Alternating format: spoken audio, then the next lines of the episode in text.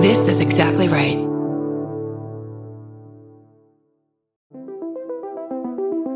Hi, I'm Erin Welsh. And I'm Erin Allmann Updike, and we're the hosts of This Podcast Will Kill You on Exactly Right.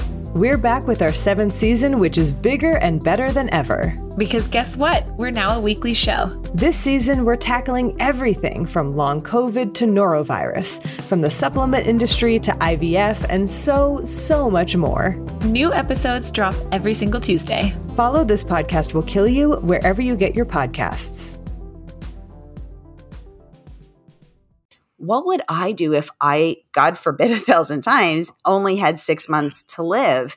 And I realized, well, I wouldn't be working this job, and that's for sure. And so then I thought, well, if I wouldn't do this in my last six months of life, why am I doing it at all? Because none of us knows how much time we have. I could get hit by a bus tomorrow. So if it's not right for me if i only have if i knew i only had a limited time most of us don't know how much time we have. Why am i wasting even a day here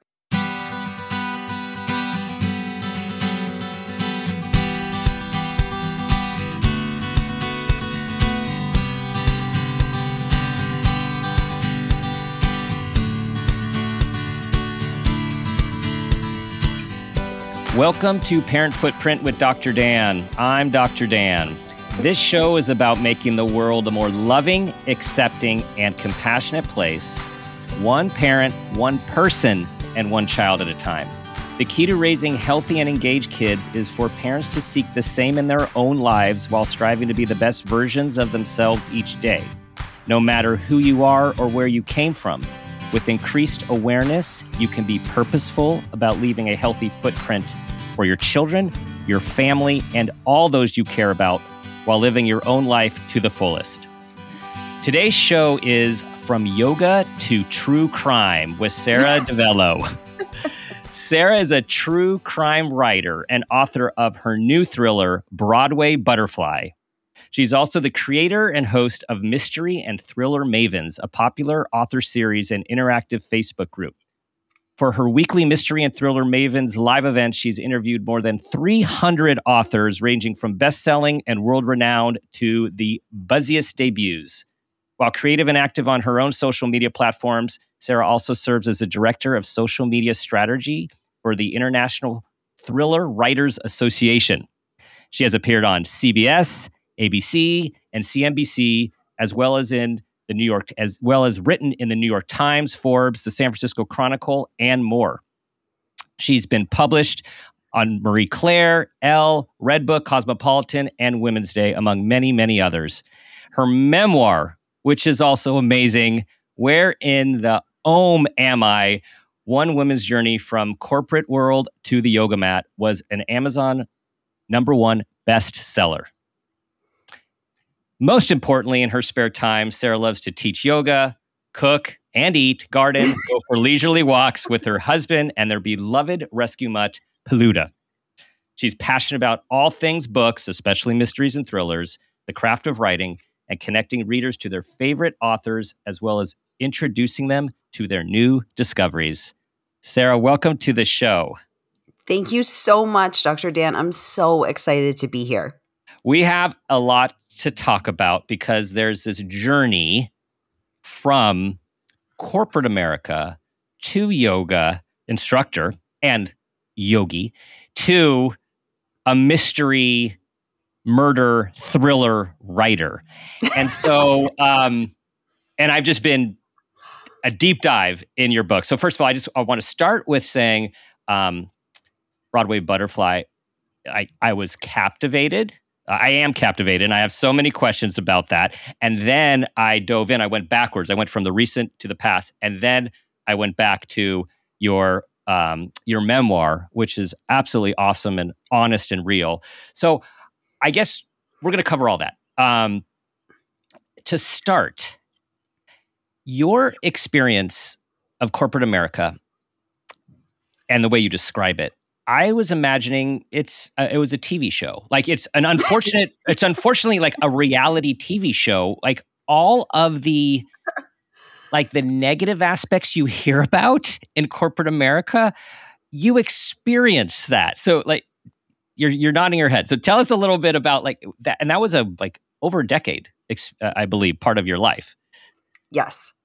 Yeah, so I went, so I worked my way through college in the university's um, public relations office, so doing PR and marketing. And then when I graduated with my degree in communications and all that work experience, having worked my way through, I went right into the field so, you know, PR marketing is like any trade skill. So if, you know, if you're a carpenter, you can build a doghouse or you can build a skyscraper because you know how to build things. And when you do PR marketing, you can market, you know, do PR marketing for a university or financial services or for, you know, a beauty company. It's it's the same it's, it's the same machinations to get the word out to the people they're trying to reach. So when I graduated in 1999, you know the the economy was booming everything was up everything was doing great and financial services i moved from philadelphia to boston and which is which was the fifth largest financial center in the world and financial services was the industry that was hiring so i happened to put my trade skills to work in that field and uh, little did i know that i would blink and a decade of my life would go by in that world that i had never intended to be in but found myself in because i you know in spite of having worked my way through i came out i still had student loans and then eventually car payments and mortgages and all those real world mm-hmm. responsibilities mm-hmm. that that weigh us down and so the financial services happened to be the industry that was hiring in the city that i moved to and so i took a job without any intention or forethought because mm, you know develop had bills to pay and right. and and I had skills that could be used in any industry now, I knew at approximately 9.05 a.m. on day one that this was not for me. like I walked in and I was pretty like, oh, early no. on, pretty early on. Okay. exactly. And although I felt kind of cool, you know, like Melanie Griffith for those old, uh, those of us old enough to remember Working Girl yep. or, you know, Jennifer Gardner in 13 going on 30 for those of us who are slightly younger, you know, I was like, oh, look at me. I'm corporate Barbie, you know, and yep. I like to wear my, you know, I like to dress up in the role and carry my briefcase. And I felt very official and very cool walking into the skyscraper and having the ID to go through, you know, security and go up 50 stories to, you know, the the, the fancy office and the fancy building. It, I knew I didn't belong there but I stayed and I worked there anyway because again I had bills to pay and student loans to repay and then honestly I got sucked into the hustle mm-hmm. and mm-hmm. you know the the addictive the addictive hustle of okay now i've got a press conference to plan. Ooh i did that but now i've got another one to plan. And then you know the deadline driven world and then oh i got you know i'm up for promotion promotion. Well i'd like to get that. Ooh now i'm up for an office and i get to move out of a cubicle. Well now i'm up for a bigger office. And it's always you know something more that you can go for. And i blinked and 10 years of my life had gone by. And that's the thing is that busy sucks you in mm-hmm. and distracts you. And if you are not taking the time and you don't have the tools from going to therapy, which I am a huge fan of and have benefited so richly from, or a yoga practice, or the practice of looking inward, the tools to look inward and, and say, Am I doing what I am meant to do? Or am I doing what is familiar, convenient, mm-hmm. expected? Mm-hmm by me yeah. or by some parental voice that may or may not be actually a prevent, pre- parental voice you know or lucrative you know eh, am i doing the work i am called to do what is authentic and real and feels fulfilling to me or am i just sucked into busy and doing what is familiar convenient easy and lucrative and for a long time I was doing just what felt expected and then what was easy and what what felt safe because it was familiar and it felt too scary to leave that and start over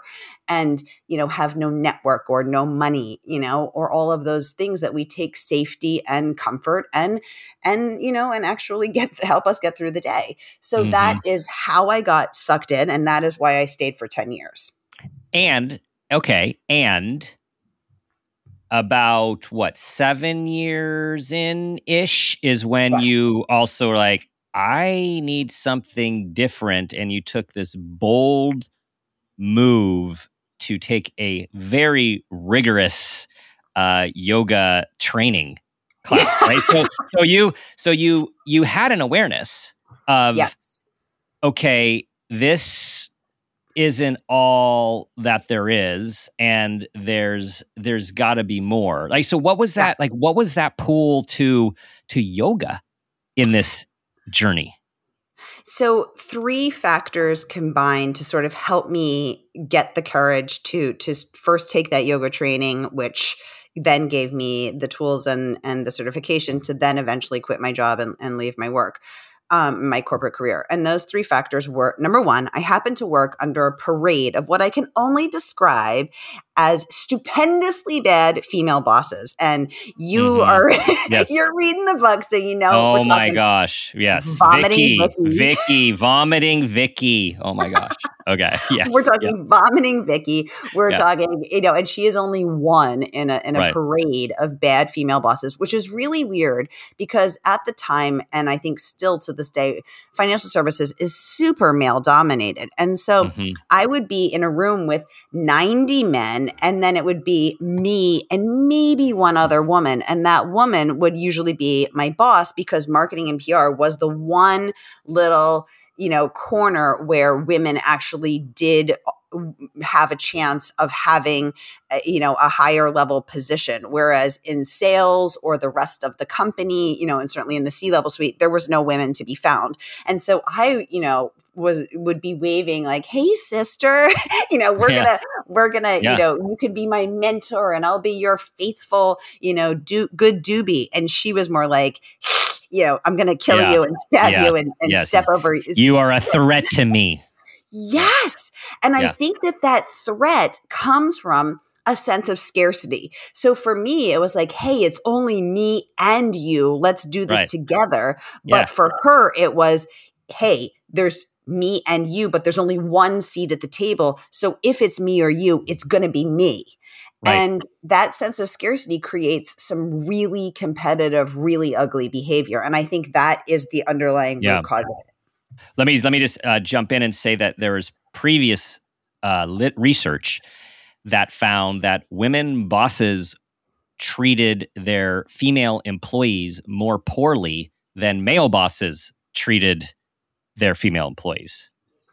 and that in my lived first of all i didn't know that Yeah. and in my Yeah. lived experience i am here to testify that that is 100% true and so counterintuitive because for Right. me i was like you know again i'm th- i'm looking around the room and there's 90 dudes there's two of us and so i feel solidarity with her Yeah. but she doesn't and it and and so i actually was treated much better way better by the men in in the mm. company than i was by any of my female bosses who were extremely backstabbing and undercutting and you know just really brutal so that was the that was the first factor okay. was stupendous parade, you know, parade of stupendously bad female bosses. The second factor that was that, you know, as I stared down the barrel of 30, which my God, I wish I was staring down again. now I'm looking at 50.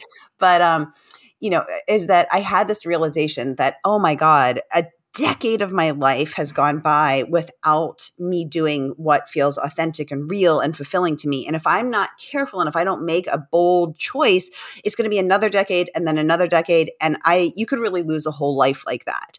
That was the second factor was this wake up call of oh my god it just decade went by like a second. The third factor was that my mother was diagnosed with terminal breast cancer and given 6 months to live. Mm, and i it was such a wake up call because i start start no one in our family had ever had cancer. It was so shocking to my system that someone could have only 6 months to live. And I and so my mother had to ask herself what do i want to do with this very short window of time? You know do i want to travel? Do i want to stay at home? We had a fa- you know family reunion for her so she could see everyone. And so i started thinking what would I do if I, God forbid, a thousand times only had six months to live? And I realized, well, I wouldn't be working this job, and that's for sure.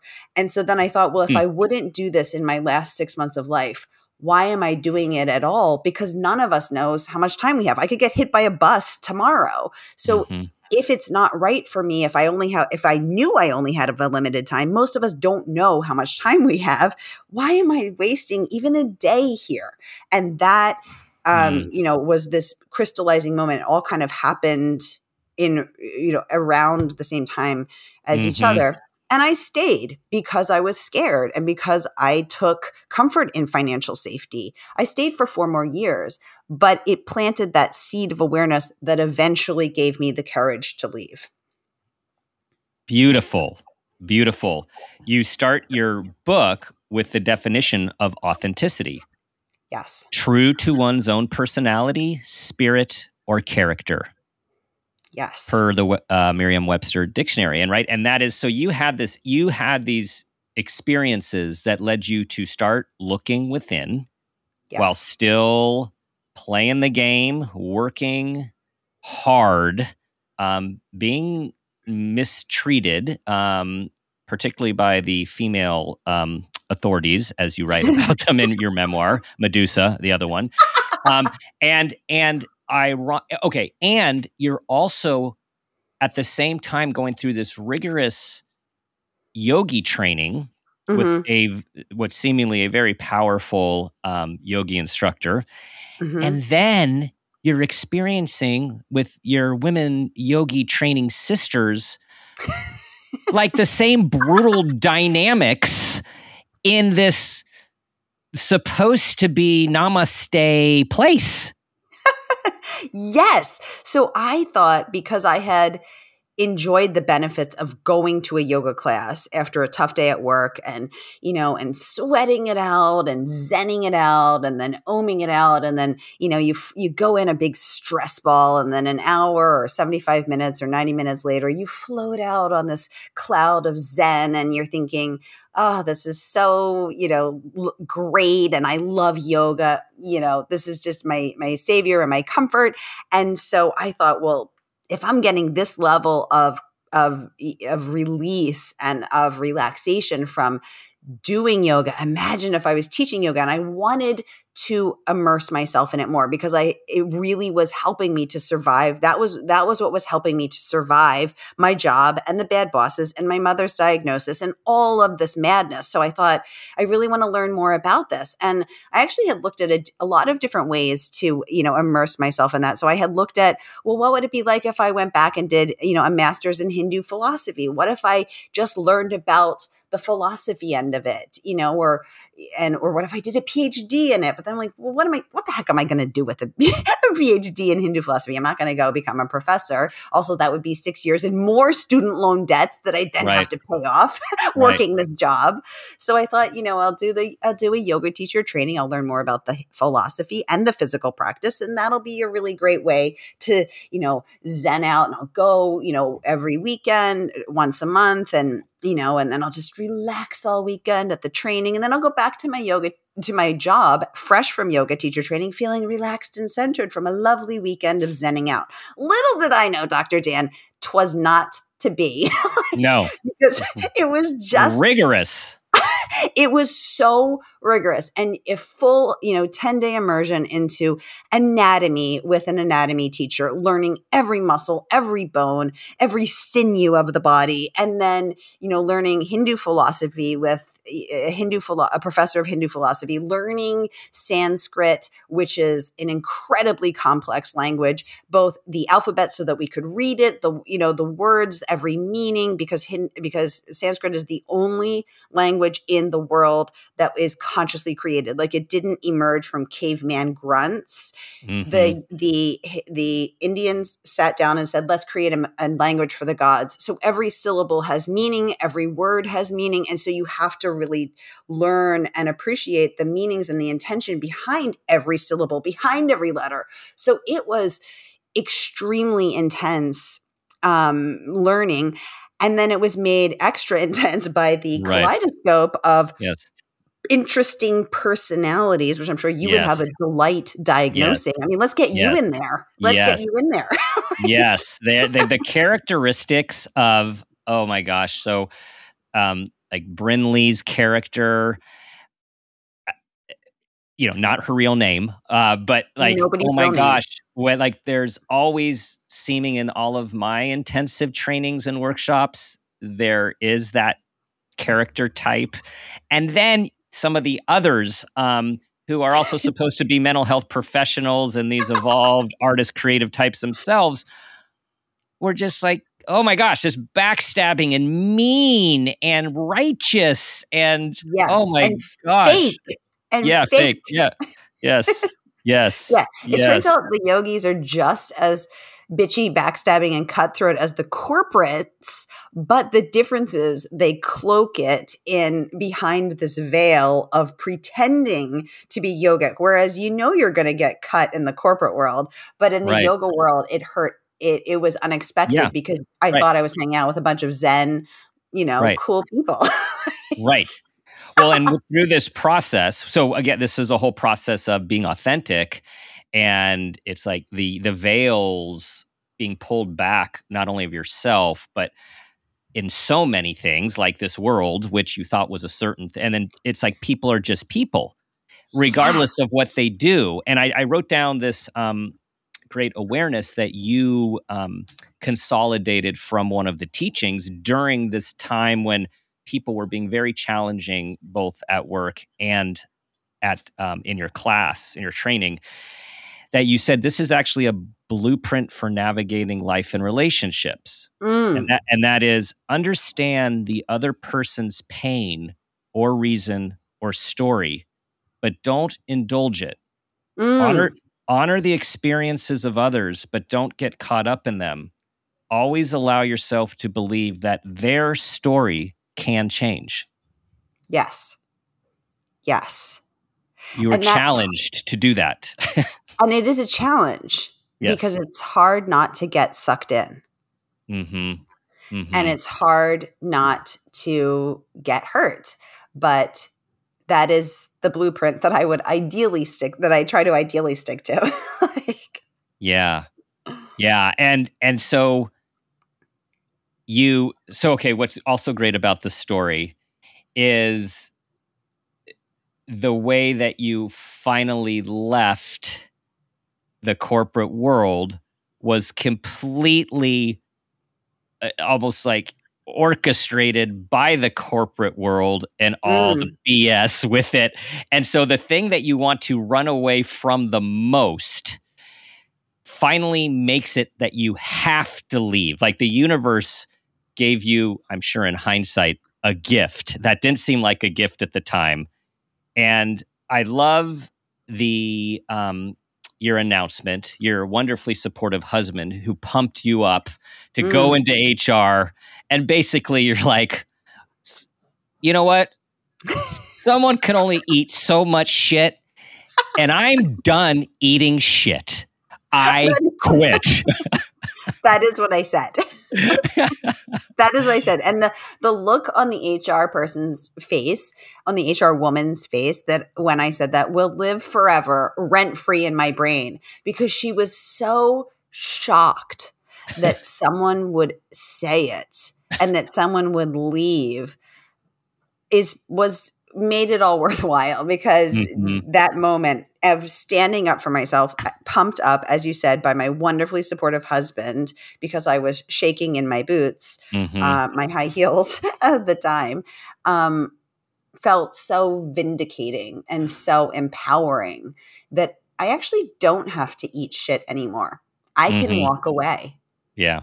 Yeah. because I think so many of us, what's really interesting to me is that the corporate world, or a- any job actually, any job, the human interactions and um, cor- and, and structure end up taking very family like dimensions over. So if we overlay a family's footprint over a work footprint, they often take on very they look very similarly. Like if we took, you know, one of those see-through slides and layered them on top of each other, I think that the the the DNA of them would be very similar because there's always someone who does the most work in a family or in a workplace. There's always a slacker. There's always someone who's a little, you know, a little backstabbing. There's always someone who's really earnest.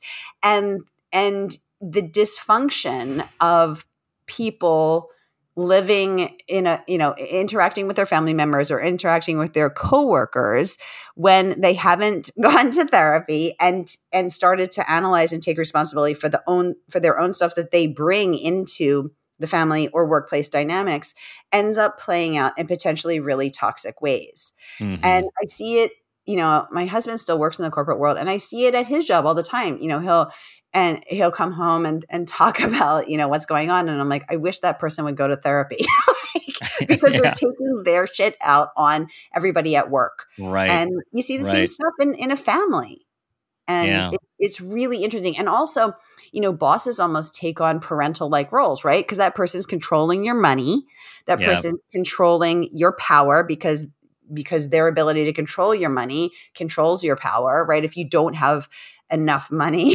It's like they're giving you your allowance in a very parental yeah. way. And it's just, it's really fascinating if you start to look at it. And then you emancipate yourself, you're free. And then it's like, oh, whoa. now um I will say, as someone who recognizes the personality traits as a, a, rec- a perfectionist in recovery, I could say, you know, like, because as you said, like checkbox, checkbox, checkbox, checkbox, you know, ladder, ladder, ladder. And now that's all gone. You're just, you're waking up whenever you want, even though you still wake up the same time. You could wake up whenever you want.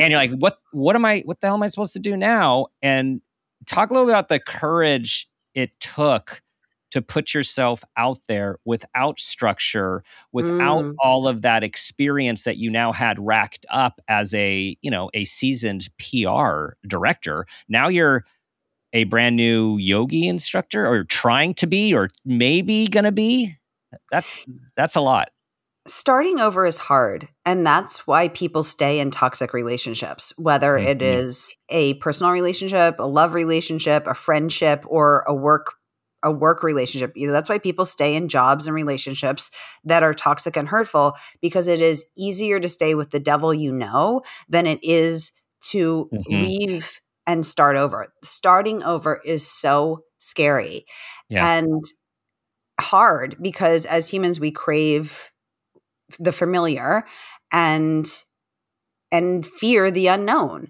And it was very hard. And also as Americans, you know, it's really interesting because we live in such a work accept, uh, obsessed culture. You know, the first thing, if you meet an American, another American, you, the first thing they'll say is, Oh, what's your name? And what do you do?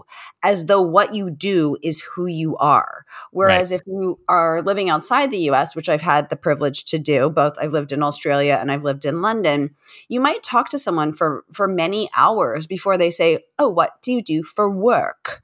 And yeah Right, right. Because they are honoring subconsciously, they're not aware that that's different here, but they're honoring that what you do for work is not what you do period right. and they're honoring that, that that's a facet of your life not the entirety of your identity and so the reason it's so hard for us as Americans to start over even harder than anyone else, which is always hard and scary again because it's unknown, is because work is such an important, a huge consuming part of our identities and our lives in this in this country and this culture. And so to leave the safety and the comfort of of you know a, a, of the title of you know head of PR comma at this big important company comma with an office comma and a big fat six figure salary exclamation point is hard and then to go mm-hmm. back to the starting line when you're really far down that career path and say i'm i'm starting over and i'm looking yeah. for an unpaid internship you know or an unpaid position it's it is humbling and it is it's it is hard it is hard to start over and it is scary to start over um, you know, for all of these reasons, identity, financial security, and the, you know, the the ego, the hubris of saying, I'm Sara DiVello, comma, you know, head of PR at this, you know, multi-million or multi-billion dollar company. Mm-hmm. And that's why it that right. is why it's scary. And and it and yeah. it, I'm here to say it is indeed that freaking scary and you had this awareness that you wrote about at the end of the book which is really i want to say it want you to know even all these years later um, it, it, it it was um, very calming and soothing for for me to hear this uh, awareness that I want to share with all of our listeners. And that is abruptly, it dawns on me that life, or at least huge chunks of it, lies in those in between parts. Mm. And in the hmm. transformative process we experience while we try to get to wherever we are going. Yes. Yeah, right. That it's, we're o- often striving striving yes. striving for that next and life exists in the process not in the outcome and even the most frustrating uncertain aspects of the transition of the process which mostly it is like so mm. much of mm. life is that it's how do we just realize that is life and to try to settle into it Oh my God. Yes. Yes. Yes to all of that. Oh, so beautifully, poignantly, and perfectly said. That is life. And how do we settle into it? Because it's so easy to get sucked into so perfectly said the striving toward the next goal and mm-hmm. then we mm-hmm. get to that goal and we don't even enjoy it because we're already saying well, now I want a bigger office, or now I want a bigger race, or now I want a bigger home, or, you know, the next thing. And you can literally lose an entire life like that. And so I try right. now, and I'm still guilty of this, but I really try now to use the tools of yoga and of therapy of being present. And that is hard because, again, it's easy to get sucked into the busyness, but of grounding my feet to the floor, putting my one hand on my heart, one hand mm-hmm. on my mm-hmm. belly, taking three deep breaths, and just in the words of Krishna Das, being here now. Mm-hmm. Yeah. And it's not, you know, like this latest book, Broadway Butterfly, took me nine years of my life to write. Nine and years. Nine years. I, you know, I started that book when I was in my mid 30s. I'm in my mid 40s now. I'm turning 46 on Sunday. And it would be really easy just to stay focused on, you know, the book launch. I had my book launch last night. It was the greatest day of my life. It was better than my wedding. It was just so wonderful. But at the end of the day, that was one day.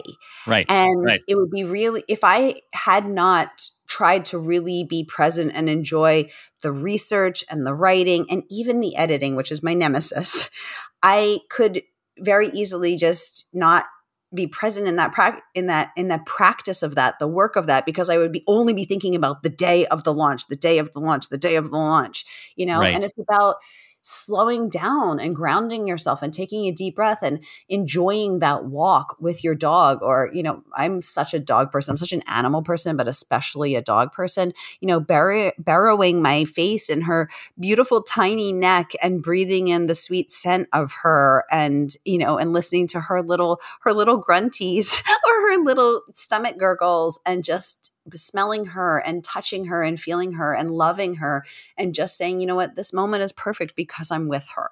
Mm. And applying that same joy and that same, even when it's hard, that same presence right. of, of being in the practice, you know, of saying, today I'm working on this page. Today I'm going to this library. And what a joy to be in this library, you mm-hmm. know, to, mm-hmm. what a beautiful meal. What a what a beautiful blue sky or hey it's raining but i love that too. You know it's about being present because if you're not present you're gonna miss it. Mm-hmm.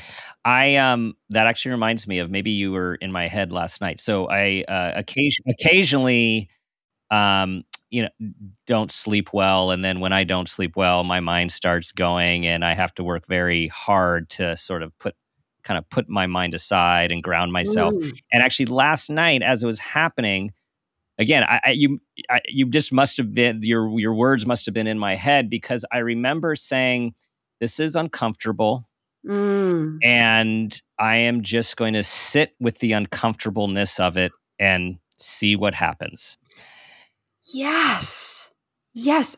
Yes, exactly. So first of all, I'm glad I was in your head. That's a very good head to be in. I'll Yeah. happily be in Dr. Dan's head. I'll transport myself over there anytime. I would Thank like you. to be in this particular head. Um, and I also, and thank you for sharing that you, you know, sometimes struggle with sleep. I find that incredibly comforting to know that I'm not the only one. Because if if Dr. Dan struggles with sleep, it makes it a little more okay that I do as well. And as someone, you know, I'm very open about the fact that I struggle with anxiety. I always have. Um, and I, you know, that's that also results in anxiety driven insomnia. Yep. And it's very easy to catastrophize that, you know, yes. well, now I'm only going to get seven hours of sleep. Well, now I'm only going to get four hours of sleep. Now I'm only going to get two and a half hours of sleep, and I'm going to feel like crap. And then I'm going to have trouble concentrating, and then I'm not going to have, and then I'm not going to feel good, and I won't be my best. And then that interview, and then you could really, if you have anxiety, start to spiral up into, and now you know, and I hate not sleeping, and this sucks, and you could really start to spiral up, or at least I could. but Yeah, I'm a with you. I'm with you. Yeah. it it's I have realized that you know people and again especially western people not just Americans but western culture is very focused on escaping discomfort.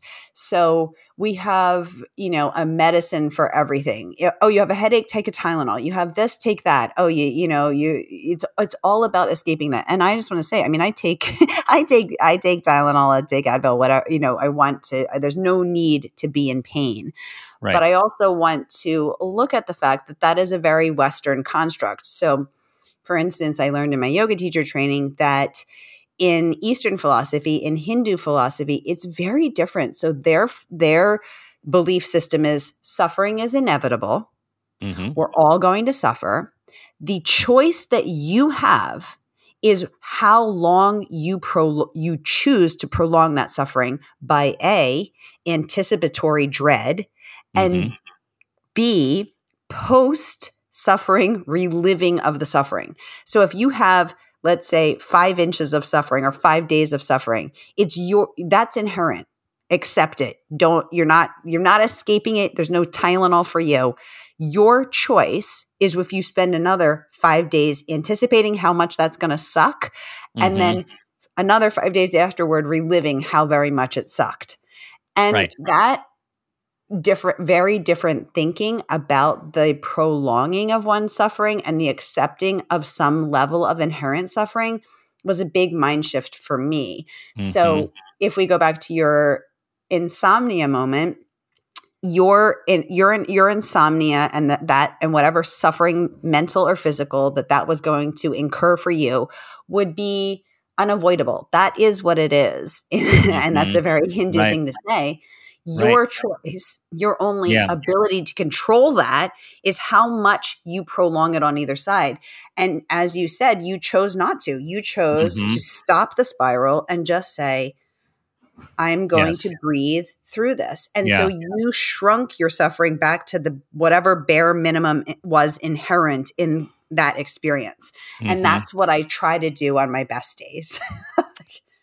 beautiful beautiful and i, I just want to throw this in there because um, you triggered uh, some a few things based on your love of your dog and also the the suffering.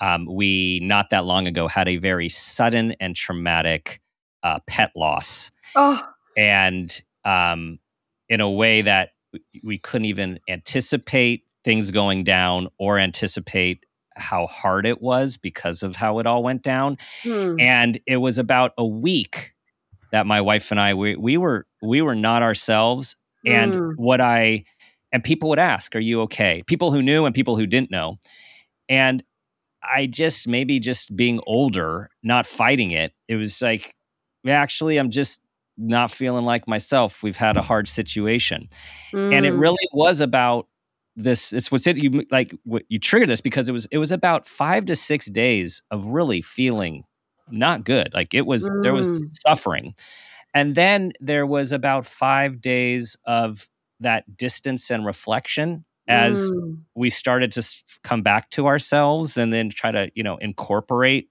the traumatic experience and um, the loss and then you know then you move on and life goes on but i i've had plenty of times in my life where you're just resisting i'm resisting the Yes. suffering right as opposed Yes. to just allow it and accept it as a part of life, particularly when certain events happen. Exactly. And I think, well, first of all, I just want to say I am so very sorry for your loss. And my heart breaks with and for you to think of how painful that is. And it is the day I dread most with my yeah. own little Pelu. And I try not to think about it too much, but it is, is something I think about almost every day. And it, it, it, preemptorily breaks my heart. But then I think, oh, I'm prolonging my suffering. So try just try right. to be present right. in this.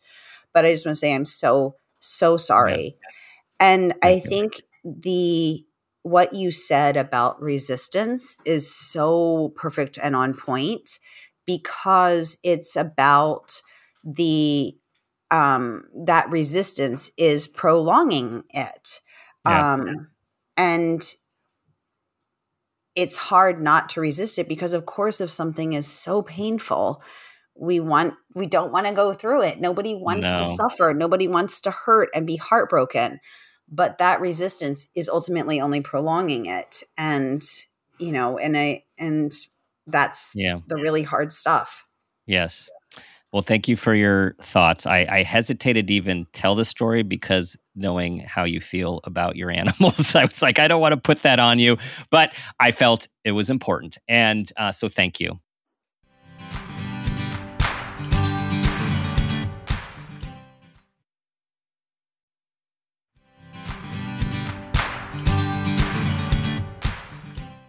I I want to we need to sh- we need to transition to this this next phase of from now you know from from yogi teacher to mystery crime murder researcher and writer. so so please share how that happened. Yeah, so I, it's interesting, right? Because I think a lot of people think yoga teacher to, you know, murder, uh, you know, ma- maven of all things murder and mayhem. What what the heck happened? Talk about talk about a 180. But what I think is really interesting is that we're all multifaceted beings, right? You're not just this podcast host. You are not just a husband. You are not none of us are any just one thing. We are all many things. And I always try to think of it as a diamond, a multifaceted diamond, because diamonds have many facets.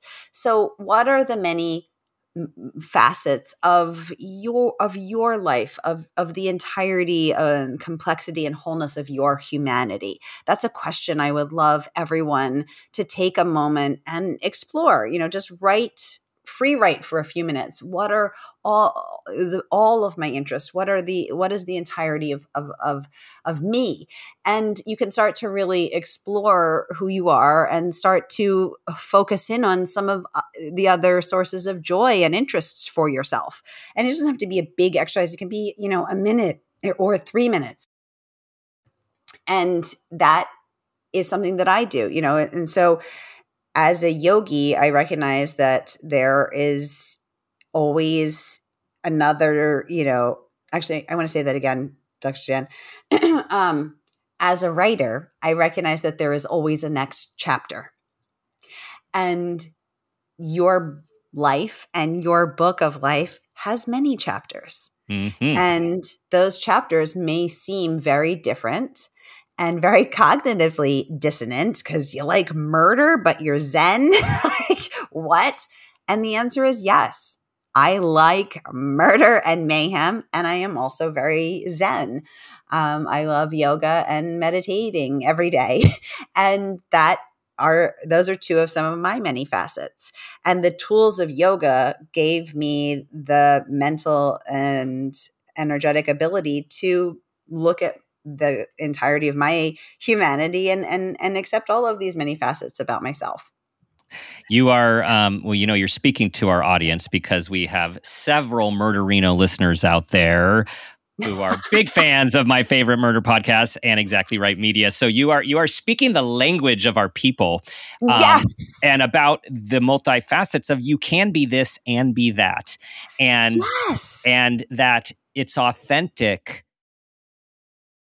to be for many to be fascinated with humans and how humans can do certain things and the lives of the victims and and finding justice right this is a big yes.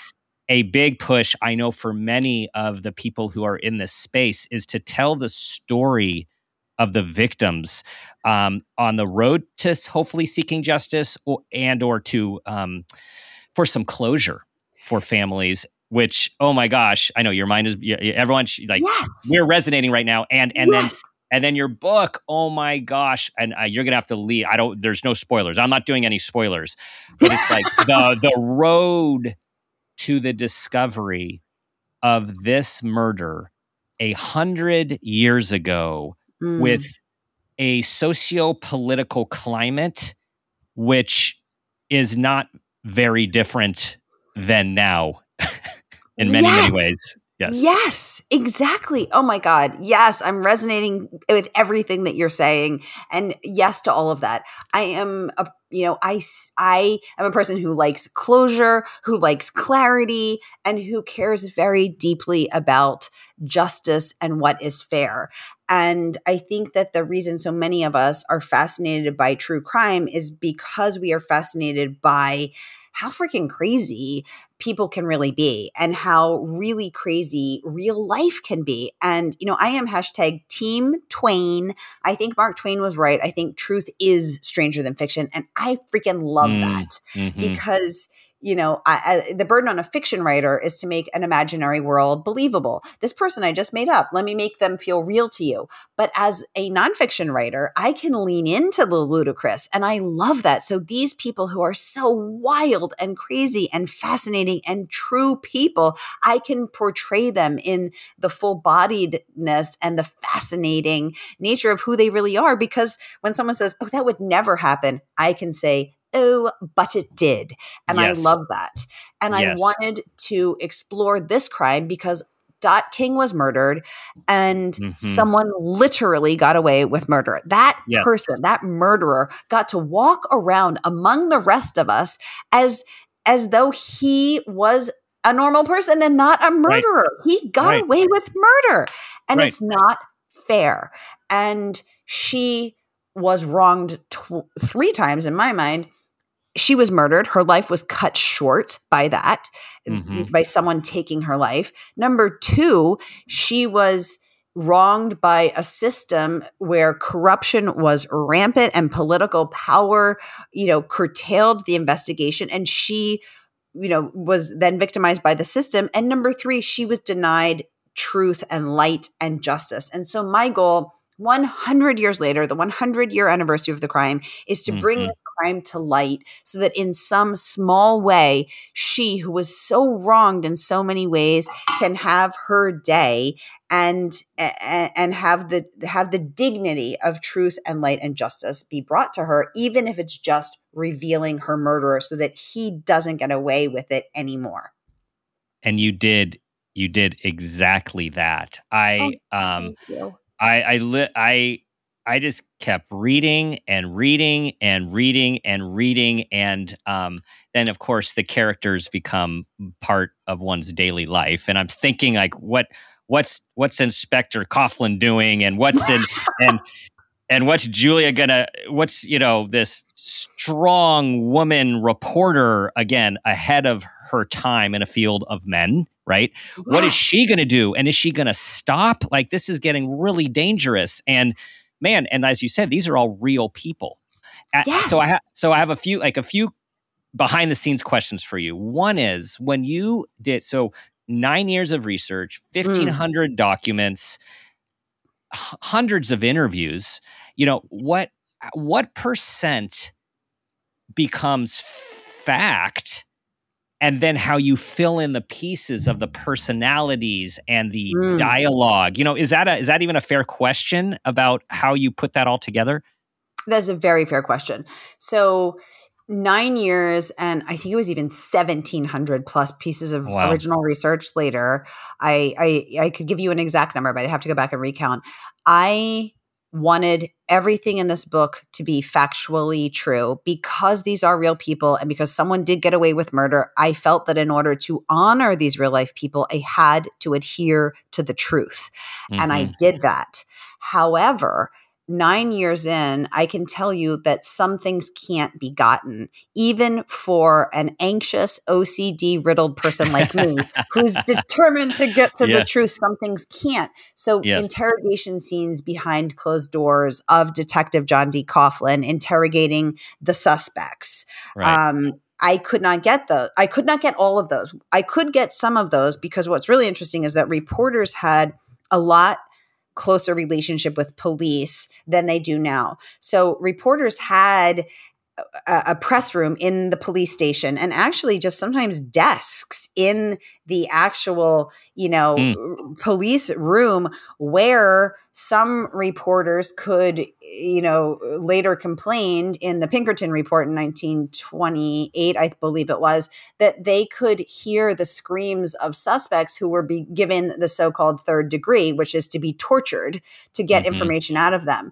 but they couldn't say anything about it because if they were to report the screams of the suspects that they heard being subjected to torture um, they would be removed. They wouldn't. They their desk would be moved out into the hall, or they would not be allowed in the police station. They wouldn't have access to sources. They then couldn't tell their stories, meet their deadlines, and have a job and an income. So nobody said anything for fear of retribution and retaliation.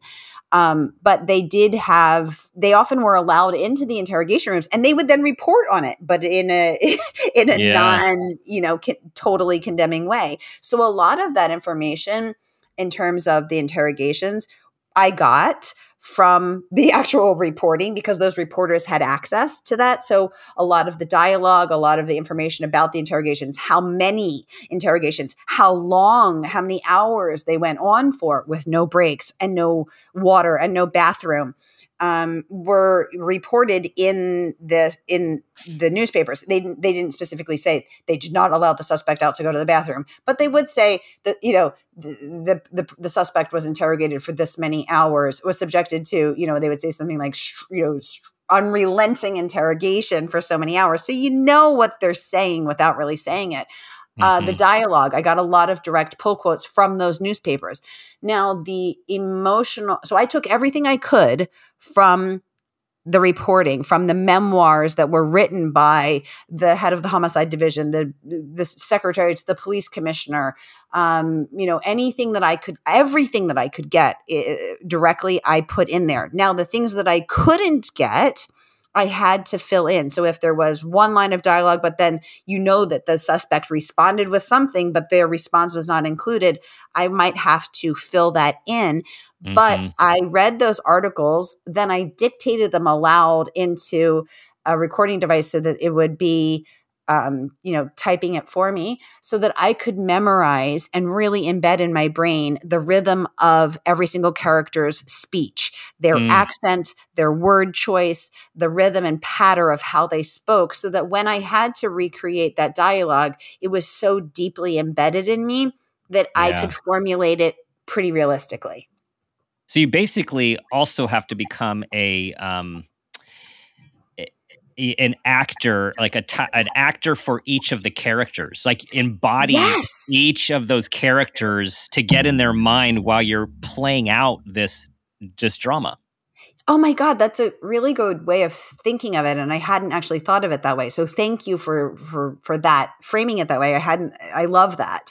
And yes, because my goal was I had read somewhere and I can't remember where now that if that if you're writing multiple points of view and I told the story through four points of view the detective who invest who was the head of the investigation yep. the lead reporter who crime reporter who reported on it the best the closest friend, confidant, and keeper of the secrets of the victim, and a, a society woman who's in Palm Beach who's working very hard to get the um, presidential incumbent reelected. Um, I wanted you to be able to cover the name of the person who was narrating that chapter and know who it was through how they spoke and how they yeah. saw the world. Yeah. And in yeah. order to do that, I had to get in their skin and their mind and their words and be able to to to beam that out to the reader. Mm-hmm. And I I I loved the rhythm because you know at first when you start reading the book, you're always trying to you know for me I'm always trying to figure out okay who's talking, what what where are we, what place and time is this, and then very quickly mm. you could I could see the rhythm. And then I was just, okay, uh, this person's talking. And now, next chapter, I'm guessing it's going to be one of these people talking. And then you start mm. to, like, you're there, you're like, you're in it. Um, and then, like I said, the characters become, you know, temporarily part of your life. And mm. um, did you have a favorite? Did you have a favorite perspective of the four? I I do. I Julia is my favorite. I yeah, love. I, I thought all. you were gonna. I thought you were gonna say that. Yes. I love them all, but Julia is my favorite. I love her the most. Hmm. Yeah. Um. Well, she was an amazing, powerful, courageous uh, crime reporter, and um, you uh, she would be very proud to say that you told her story, and you are also venturing um, a bit on that path as well. Uh, hopefully in a I, safe, um, hopefully in a much safer space. oh my god, yes, yes because it all this book also made me. I wanted to bring Julia to light as well, because this is one of the six pioneering women of journalism at the turn of the century. And her story has been completely forgotten by time and covered by time's dust. And that's not fair. And I wanted to reveal her truth and her story to the world because this is an incredible woman, a powerful woman, and her story deserves to have to be known by the world. She should be taught in classrooms and history of journalism classes, and the world deserves to know who she yeah. is and how. Yes. She blazed this trail for so many women who came before her. I mean, any woman who is working in journalism today can thank her and these other pioneer women Eh, for for for hacking that trail through the wilderness for them and yeah. nobody knows who she is and so i wanted to also bring that to light and and and i feel like that is justice for her and also it made me think because she was willing to literally risk her life put herself in harm's way. Mm-hmm. I mean, mm-hmm. she shared in a 1932 book, which was written by another pioneering woman of journalism whose name was Ishbel Ross. And she had the forethought to say, I think I better get some of these stories down firsthand of these other women and me because they these are stories that deserve to be told. And that book is called Ladies of the Press. Mm-hmm. Um, you know, eh, Julia told her that her life had been threatened multiple times, not just once. And it really made me think what am I willing to risk my life for? What am mm-hmm. I willing to literally possibly die for? Yeah. And I think that's yeah. a question we should all ask ourselves because you're you're going to get real clear real fast on what your priorities are. mm-hmm. Mm-hmm. I'm also just going to quick tangent of a shout out for another courageous woman who speaks about this, uh, Martha Beck, in her book Way of Integrity. Yes. Oh my God, a life changing book for myself, for so many of my clients and yes friends, and it just because she was faced with that same thing this this integrity this truth and mm. justice at the ex- potential uh, expense of harm um, and so it's just so courageous to even consider that acting in that way.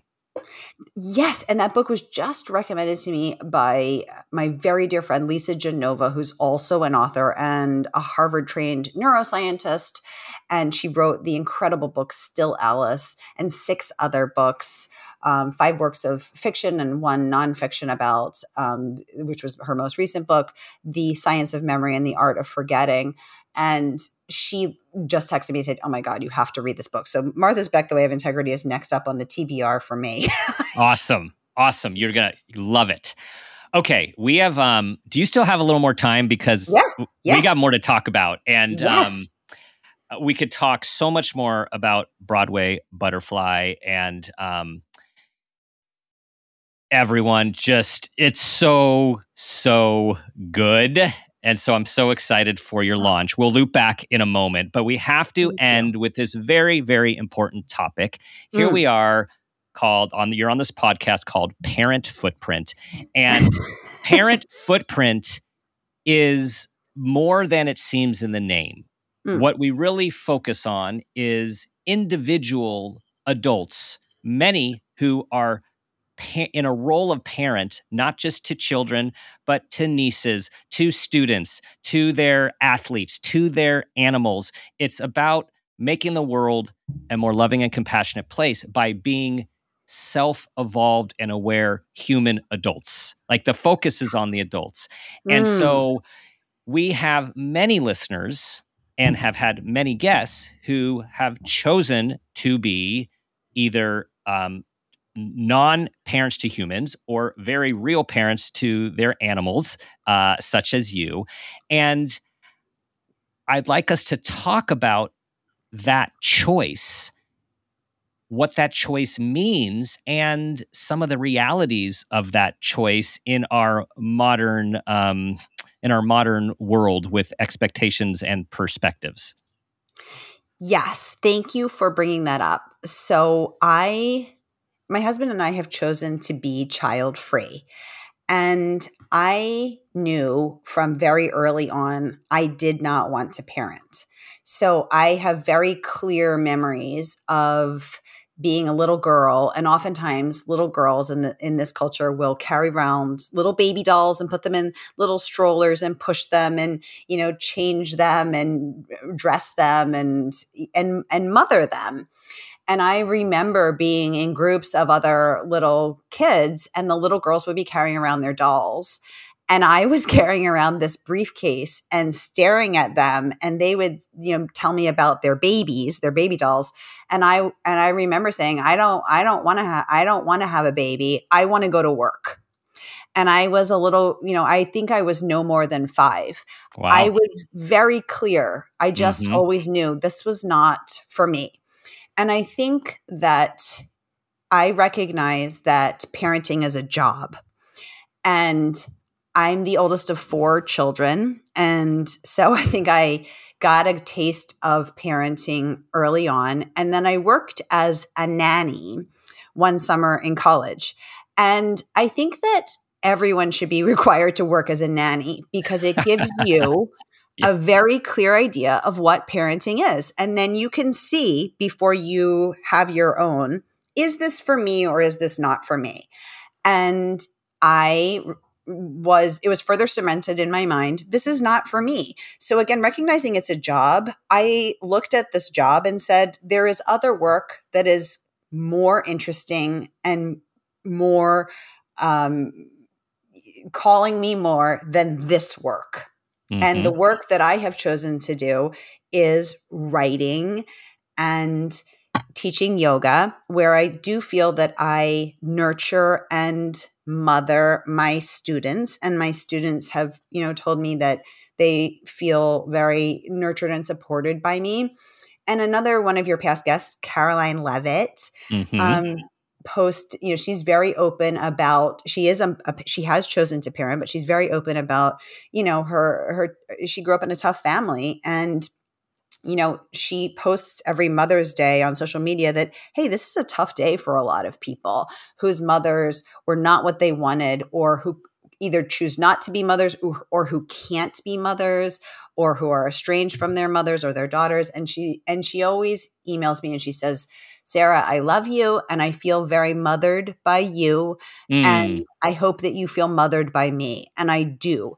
And so, to your point, I think yeah. that there are a lot of ways to mother and parent and to nurture and be nurtured that are outside of the traditional role of of of of having a tiny human, uh, you know, mm-hmm. birthing or adopting or fostering a tiny human and raising them to adulthood.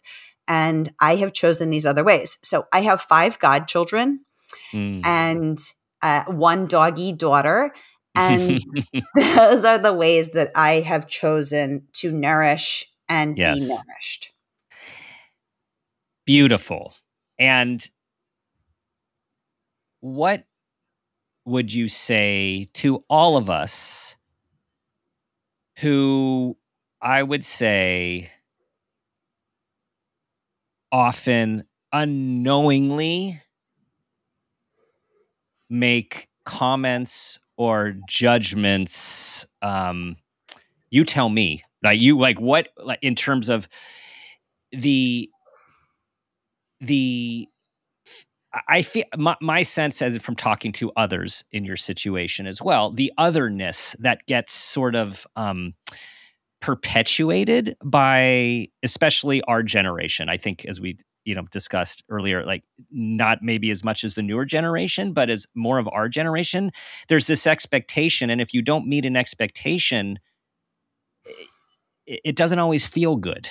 Mm. And again, and I don't think a lot of people like some people might be intentional. I think a lot of people just are missing it, and I, I that's why you know um, Caroline's um, messages to you are so so um, intentional. Mm. It's like mm. the opposite of what I'm trying to describe here. yeah.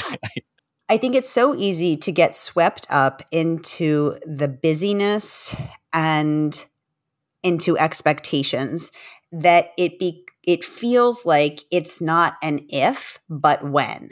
I right. think so often we just think to ourselves, there's a path. It's like a freeway, and you get sucked. You, you're on the on ramp, and you just you accelerate, and you get in. You get on the freeway, and you have to accelerate to keep up with other traffic, and it's very easy to or or it's like you know going into a stream and getting carried by a, a, a, current.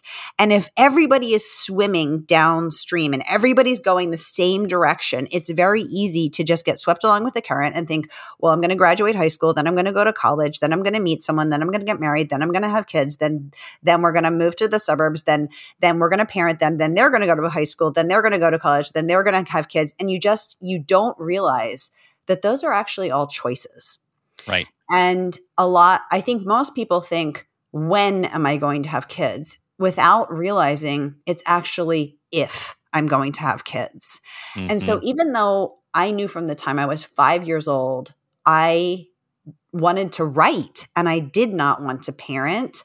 I still found myself saying things in group conversations like, oh, yeah, when I have kids, and I would feel sick to my stomach when I mm. said it. It felt, I actually felt like I wanted to cry or yeah. run away or throw up because it was, I knew I didn't want to do this, but everyone else was saying it. So I felt like I had to because it, it would be so unfathomable to say, actually i don't want to do that.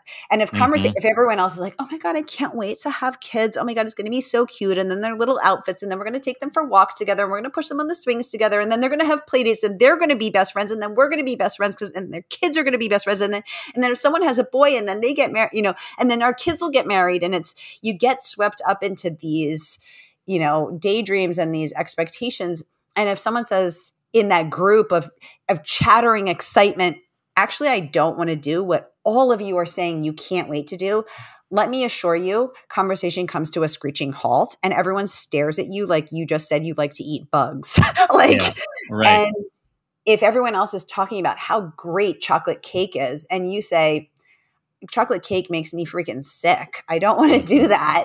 Mm-hmm. Everyone, it makes people feel bad about themselves liking chocolate cake or whatever. Absolutely. Right. And I think that's really interesting because when parents share their joy, the picture of their adorable chubby cheeked baby or baby's first ice cream or baby's first tooth or you know baby's first crawling step everyone else celebrates that because almost everyone else has kids and they're either anticipating those moments that they'll have or they're reliving those moments that they did have already and everyone celebrates that including the child free but when child free people share their joy, like, hey, I slept in until noon today and it was delightful. Or, you know, hey, I went for a quiet walk with my husband and nobody cried and no one had a temper tantrum and we didn't have to turn back early. Or sometimes my husband and I will go out for dinner on on Mother's Day and nobody pukes or poops or has to go home early because the babysitter has to get to school or has to get the train home or whatever. Um, and it's really lovely, but I don't share those moments because when a child free person shares their joy, oftentimes it is perceived by the parenting world to be an inherent criticism of their choice to opt in. And I'm not quite sure why that is because, again, when parents share their joy, it is supported right. by those in the child free community.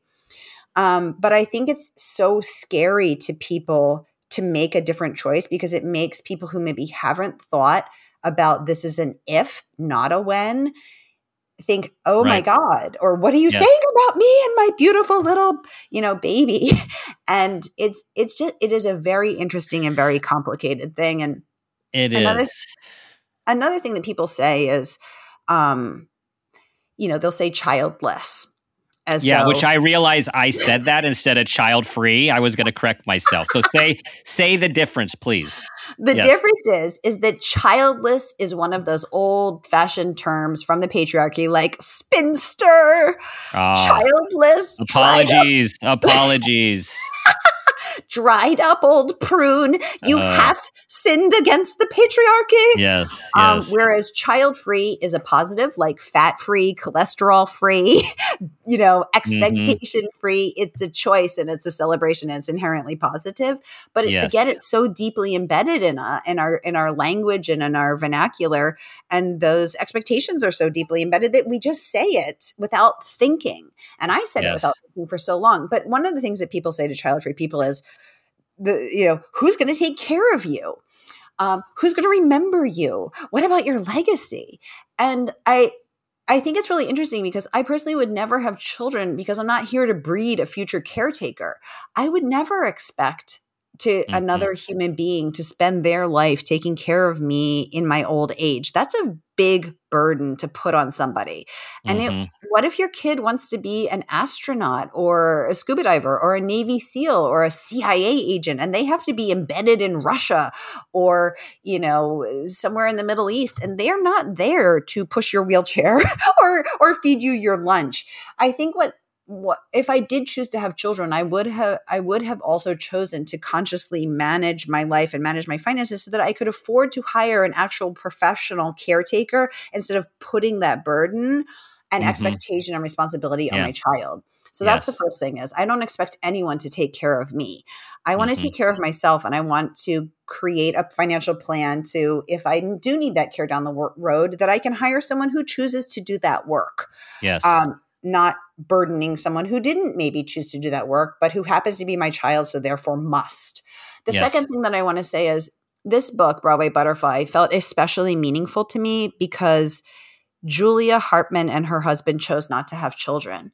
Right. And Dot King chose not to have children, although that choice was actually robbed from her because she was murdered. She may Mhm. have chosen to have children down the road. We'll never know because that was one more thing that was she was robbed of. Mhm. Francis and Ella chose to Mhm. have children. They did cho- choose to parent. John D. Coughlin, Inspector John D. Coughlin, head of the detectives unit, he chose not to have children and he actually chose not to marry.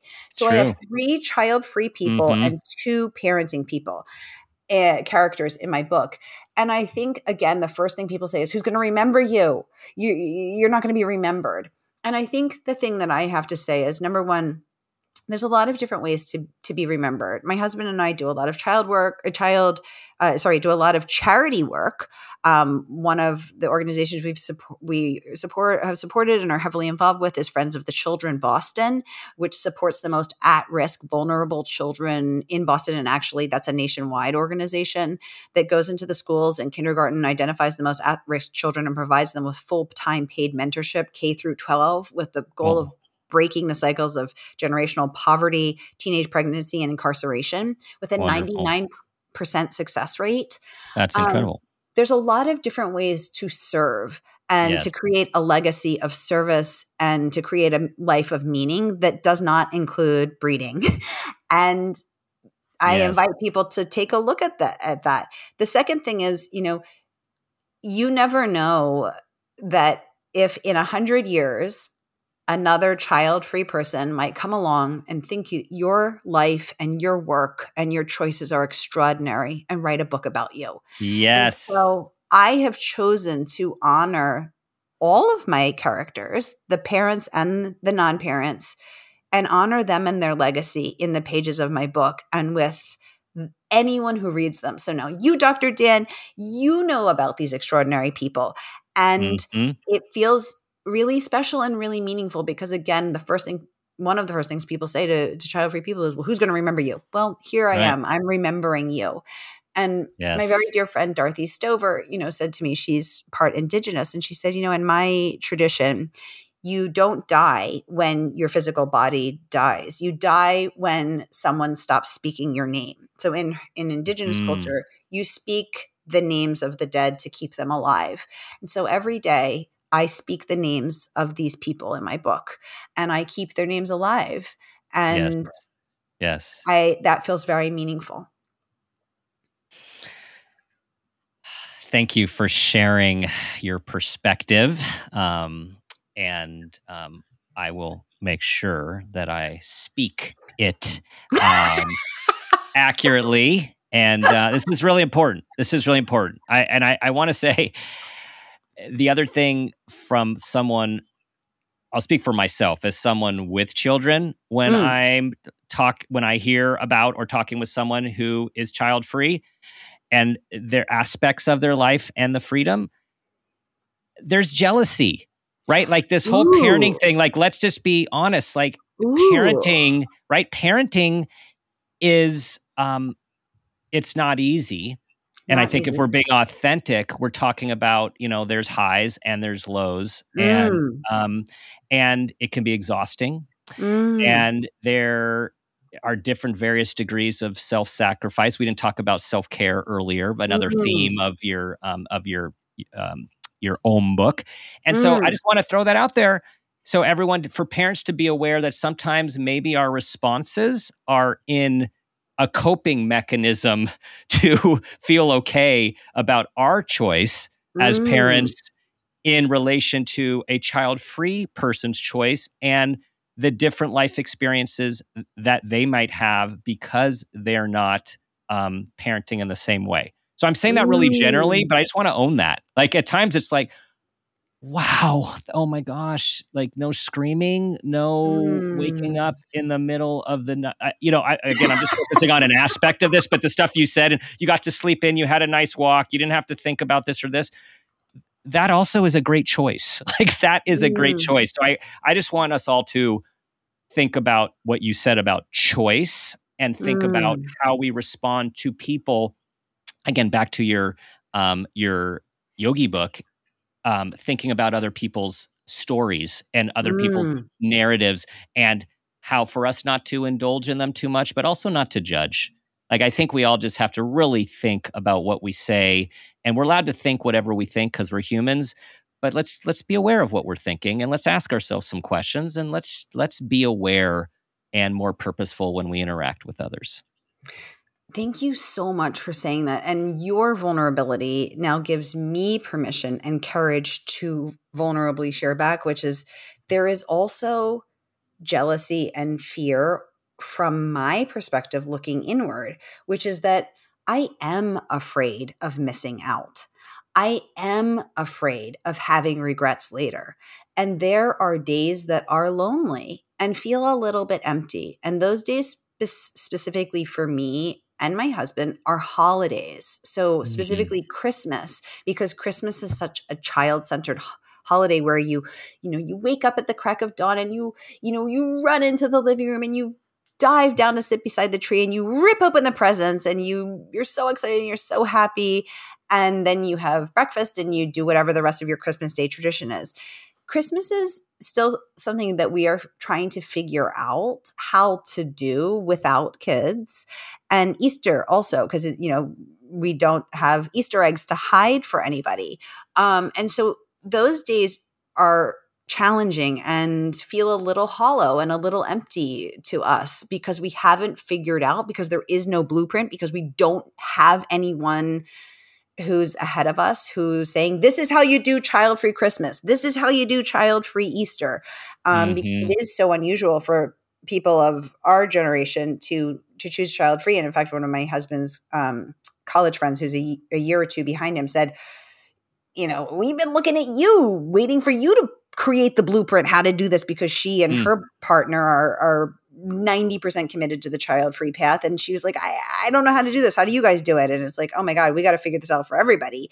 Mm. um but there is there is fear on my part you know because at 45 i'm like i feel good about child free but will i feel that good at 50 or 55 but then it's too late for me to start then because i don't want to leave a kid you know potentially mm-hmm. i don't want to be a 75 year old whose kid is graduated from college um you know and so i have yeah. those fears too yeah. this is this is not stone clad it's malleable and it's scary and it's hard and you know there are days yeah. when when you know i I babysit a lot. And, you know, when you give them their bath and you put them in their little footy jammies and they smell like Johnson's baby shampoo and you snuggle them up and they're this warm little nugget and you read them a book and then they say more and you read them another book and they say more and you, but you like to read, so it's okay. And I think mm-hmm. this is pretty great too, yeah. you know? And so there is, yeah. there is that for yeah. me and i own that but yeah. i also think that you know me being child free enables me to show up for my parenting ch- eh, friends so when any friend of mine right. has a baby i cook five days of meals complete with side dishes I box them up like I'm DoorDash mm. and I bring them to the hospital and I say, here's your meals for the next five days. Here's your main courses. Here's your, here's your side dishes. Here's your salads and your salad dressings. I box them up individually and I bring lavender lotion and I massage their feet and their swollen legs and I say, I want to take care of you. And I'm mm. able to show up for them in that way because I don't have children myself. If I yeah. was stressed and tired yeah. and exhausted and only got two hours of sleep and had someone with, you know, a fever or, or you know home from daycare or, wh- or whatever the case is i wouldn't have the bandwidth to show up for those who who are parenting in that way or you know a friend will text and say oh my god my kid's sick and they won't take them at daycare and i have a meeting can you babysit and the answer is yes i can because I'm not yeah. dealing with that myself. Yeah.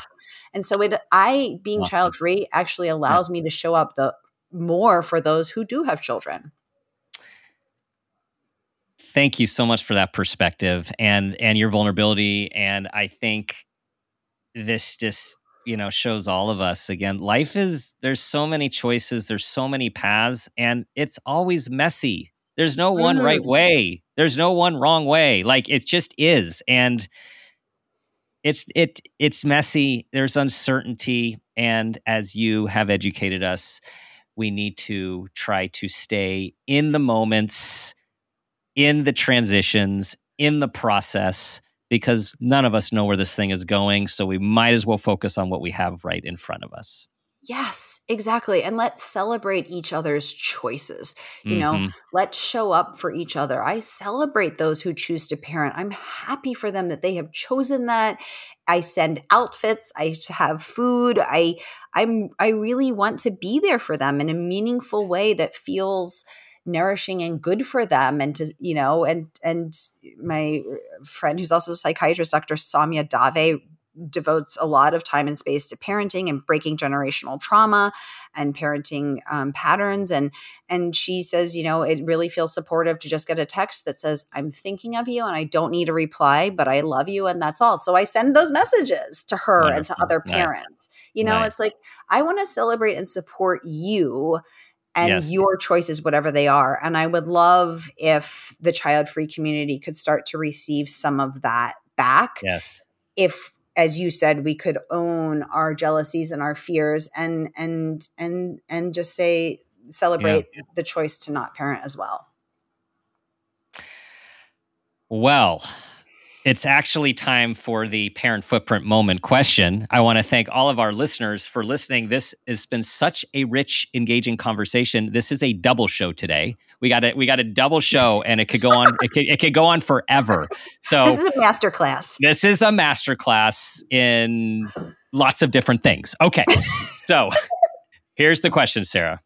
Tell us about a time that you became aware of yourself as an individual as a parent, godparent, pet parent, or even an awareness of your own parents. And that new awareness had a positive impact on your life, your children's life, and or those you love.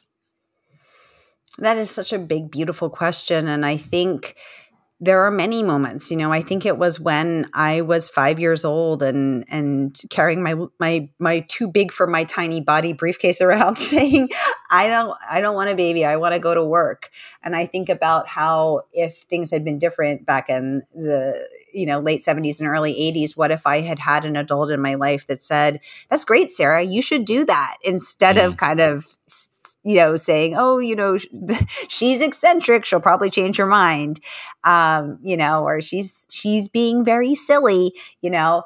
Um, I think about what that would have been like, and maybe I would have been able to stand stronger in my choices earlier mm-hmm. in my mm-hmm. life.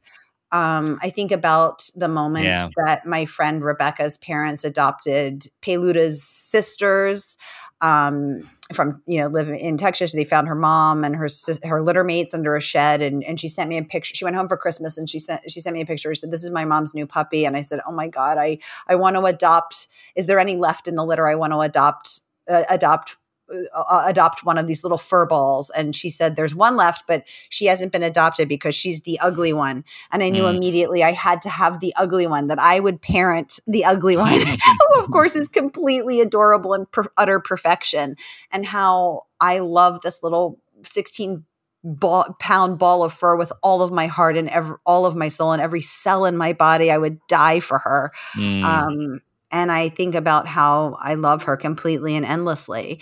And I think yeah. about the moment that I gathered the courage to write in my journal, I want to write a book because it felt too scary and too big to say out loud. And how I held that secret inside for years because I thought, who the hell am I to write a book? You know, I'm, I'm not, I'm not worthy. I can't do that. I don't have the tools, the skills, the talent, the training, the degree, the pedigree, the family money to, to do that. I'll never be able to do that. But I, I wrote it down and I held it eh, as a tiny mm. bud, a nascent bud in my heart. There's all these little moments that along the path that if I string them together, creates a narrative arc of my own journey. And mm. you know, I just want to invite others to take the time to think about what they want to be remembered for and what they want their footprint on this life and on this earth to be comprised of and to cultivate that footprint consciously. Ah, ah, a beautiful conclusion to our conversation that I don't want to end. And I think we're going to have to have another. Um, I've really enjoyed um,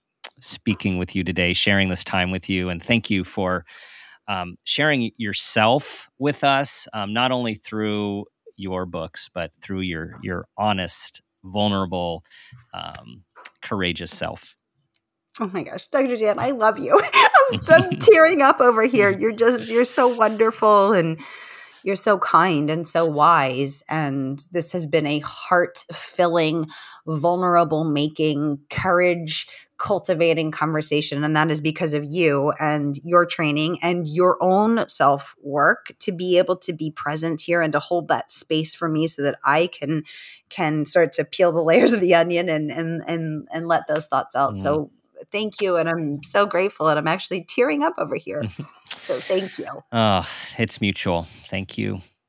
Please tell everyone where uh, this is just out Broadway Butterfly just out. Please tell everyone where they can find it, what you're up to, and of course, I still also highly recommend your memoir, Where in the Om Am I, as well.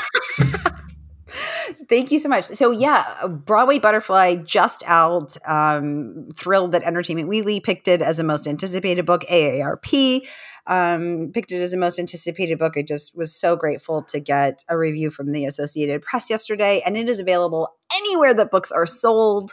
Um, you can get signed copies from Murder by the Book, which is an incredible woman owned independent bookstore in Texas. You can get it from eh, your local independent bookstore wherever you are based, from Amazon if you like to sh- have that instant delivery, wherever you like to buy your books, it is available. Where in the Om Am I is available mostly at this point because it is 10 years old from Amazon. And um, you can find me, I'm very active on social media. I love to connect and talk and nerd out about all these things. So I am on Instagram, Twitter, TikTok, Threads, Facebook. I do it all. And um, I put a lot of the behind the scenes of my research into Dot King's murder, uh, uh, into my into Broadway Butterfly on my website, which is very mysterious. It is saradivello.com. and that's all on backslash behind the scenes. So you can see the places I went, the bowels of the New York Public Library, the this you know different places where the characters lived, where Dot King died. It's all on my website. So if you love to nerd out about this stuff, my true crime fans, check it out. Awesome. So awesome. So excited for you. Wish you the best of luck and um, looking forward to what's to come. Thank you so very much. I have loved this time together. Everyone, you know what to do. Send this to everyone you think will benefit and learn from it. Thank you for being a part of our community. Thank you for your five star reviews. They mean a lot to us. You know what I'm also going to ask you to do be your best to be that person that you want your child or your godchild to become. and ask yourself the guiding question I ask myself each day What footprint do you want to leave?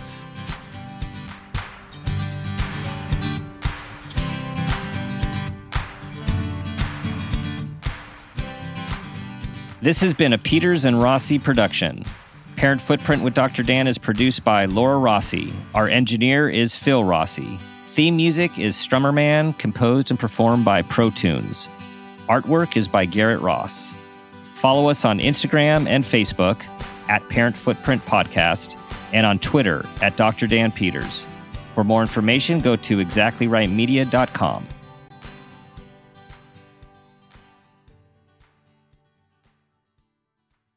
Follow Parent Footprint with Dr. Dan on Apple Podcasts, Spotify, or wherever you like to listen so you don't miss an episode. If you like what you hear, rate and review the show.